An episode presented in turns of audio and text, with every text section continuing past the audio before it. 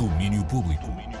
Olá, boa tarde. Eu sou a Mariana Oliveira. Este é o podcast com o resumo do dia do domínio público. Começamos com cinema em qualidade e muita quantidade. É que até domingo está a valer o DOC Lisboa, Festival de Cinema Documental.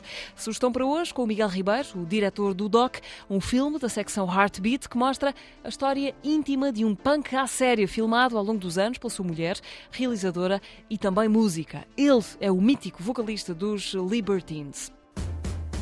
Peter Doherty, um filme feito pela agora a sua mulher Cátia de Vidas, que o acompanhou por várias tours e em vários momentos da sua vida, uh, nos altos e nos baixos, uh, e que faz aqui um retrato muito íntimo e muito belo do, do cantor. Spite of being a drug addict, in of being clean. Peter Doherty, Stranger in My Own Skin, um retrato ao perto de uma lenda da música, a debater-se com problemas de consumo de drogas e a descida aos infernos que tudo isso significa. O filme passa hoje, quarta-feira, às 10h30 da noite, na Culturgest, em Lisboa, repete no sábado à noite no Cinema São Jorge. Outra sugestão Doc Lisboa para hoje, que vão poder seguir também nos próximos dias, já que o filme vai chegar às salas, Não Sou Nada, da Nothingness Club, no filme de Edgar Pera.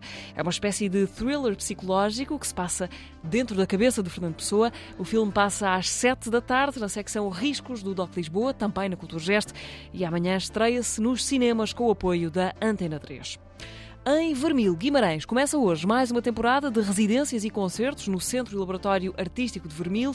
São as Clave Live Sessions, sessões de estúdio com público, que têm também transmissão online.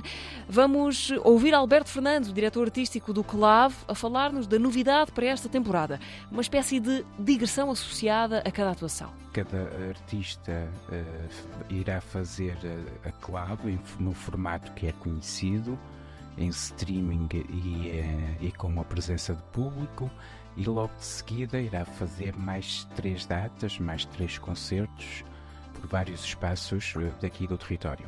Estamos a falar, por exemplo, no Espaço Moinho, em Moreira de Cónegos, e também passarão pela cidade do Porto, no Espaço Apuro. O primeiro artista destas Clave Live Sessions é Pedro Branco. Toca hoje no Clave de Vermil e depois começa a tour. Amanhã no Moinho de Moreira de Cónegos, 27 no Salão Nobre da Junta de Mugeis e no dia 28 na Apuro, no Porto. E já não falta quase nada. Aí temos Wise Blood em Portugal. Sábado e domingo, Natalie Merring está de regresso aqui ao nosso pedacinho de mundo para mostrar o seu novo e belíssimo And in the Darkness Hearts Aglow.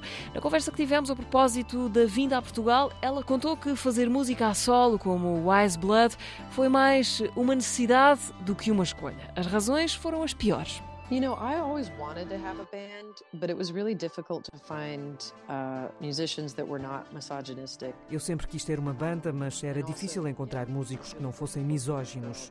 Enquanto rapariga era muito difícil chegar e dizer eu toco guitarra. As pessoas diziam ah, és uma rapariga, nós queríamos que tocasses baixo, coisas assim. Eu sou uma escritora de canções, não havia muitos homens que quisessem estar sob a tutela de uma rapariga meio esquisita. Tocar a sol foi uma necessidade, se não encontro ninguém que se queira juntar a mim nesta jornada. Idealmente, ser uma miúda numa banda era o meu sonho número um. Kim Gordon, Tina Weymouth, mas eu tinha demasiadas ideias, os meus padrões eram muito elevados, por isso acabou por ser um projeto a solo. But I was just a little too visionary. And uh, I had a little, my standards were a bit too high, so it ended up being a solo project. A conversa com Wise Blood pode-se ouvir hoje à noite, aqui na 3, entre as 8 e as 9, no Defeitos Especiais do Luís Oliveira. Contagem decrescente para os dois concertos em Portugal, sábado no Lisboa ao vivo, domingo no Art Club no Porto. Duas datas com o apoio e o carimbo da Antena 3. E para fechar uma despedida, morreu Angelo Bruschini, guitarrista dos Massive Attack, tinha 62 anos. Ele anunciou no verão que estava a lutar contra um cancro no pulmão. Nas redes sociais da banda, lamenta-se a partida deste talento brilhante e excêntrico e diz-se que é impossível quantificar a sua contribuição para a música que fizeram. Angelo Bruschini é, por exemplo, a mão por detrás da guitarra que toca em Mezzanine, um dos discos mais emblemáticos dos Massive Attack. É com esta despedida que termina o resumo do dia do domínio público. Regressamos ao FM amanhã a partir das 11 e depois, à meia da tarde, este resumo podcast com um apanhado do que se passou no dia de domínio público. Boa tarde. Domínio Público.